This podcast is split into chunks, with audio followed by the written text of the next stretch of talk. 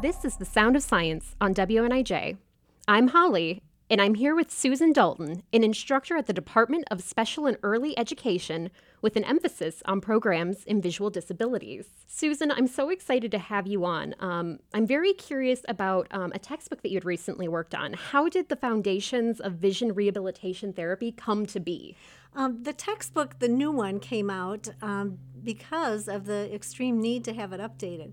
For years, we've been using a textbook that's been a good foundation uh, for our you know for our programs but then we got to realize that the materials and they were so dated. And um, i thought it was interesting because even as i gathered with groups of other vision rehabilitation people we'd go keep complaining about the textbook going it needs to be revised. And then uh, after a few meetings someone contacted me and said okay we need it revised. How about you write a chapter so um, that's how it came about so i was uh, after doing a presentation at another conference on recreation and leisure skills. Um, they asked me to write that chapter, and then um, and then another chapter came up that they needed somebody, so I ended up with two. Um, what advice do you have for folks who maybe see a need or a gap in their world or their field, but aren't sure how to get started filling it?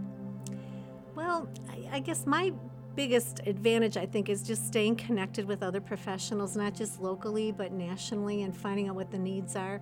And then, um, you know, and just being willing to take a chance. I think I was a little intimidated at first, you know, about writing a textbook, and and then um, after a time, I realized like I had a lot of knowledge to share, and uh, and then helped me professionally too to to keep up and make sure that my uh, information was correct and up to date.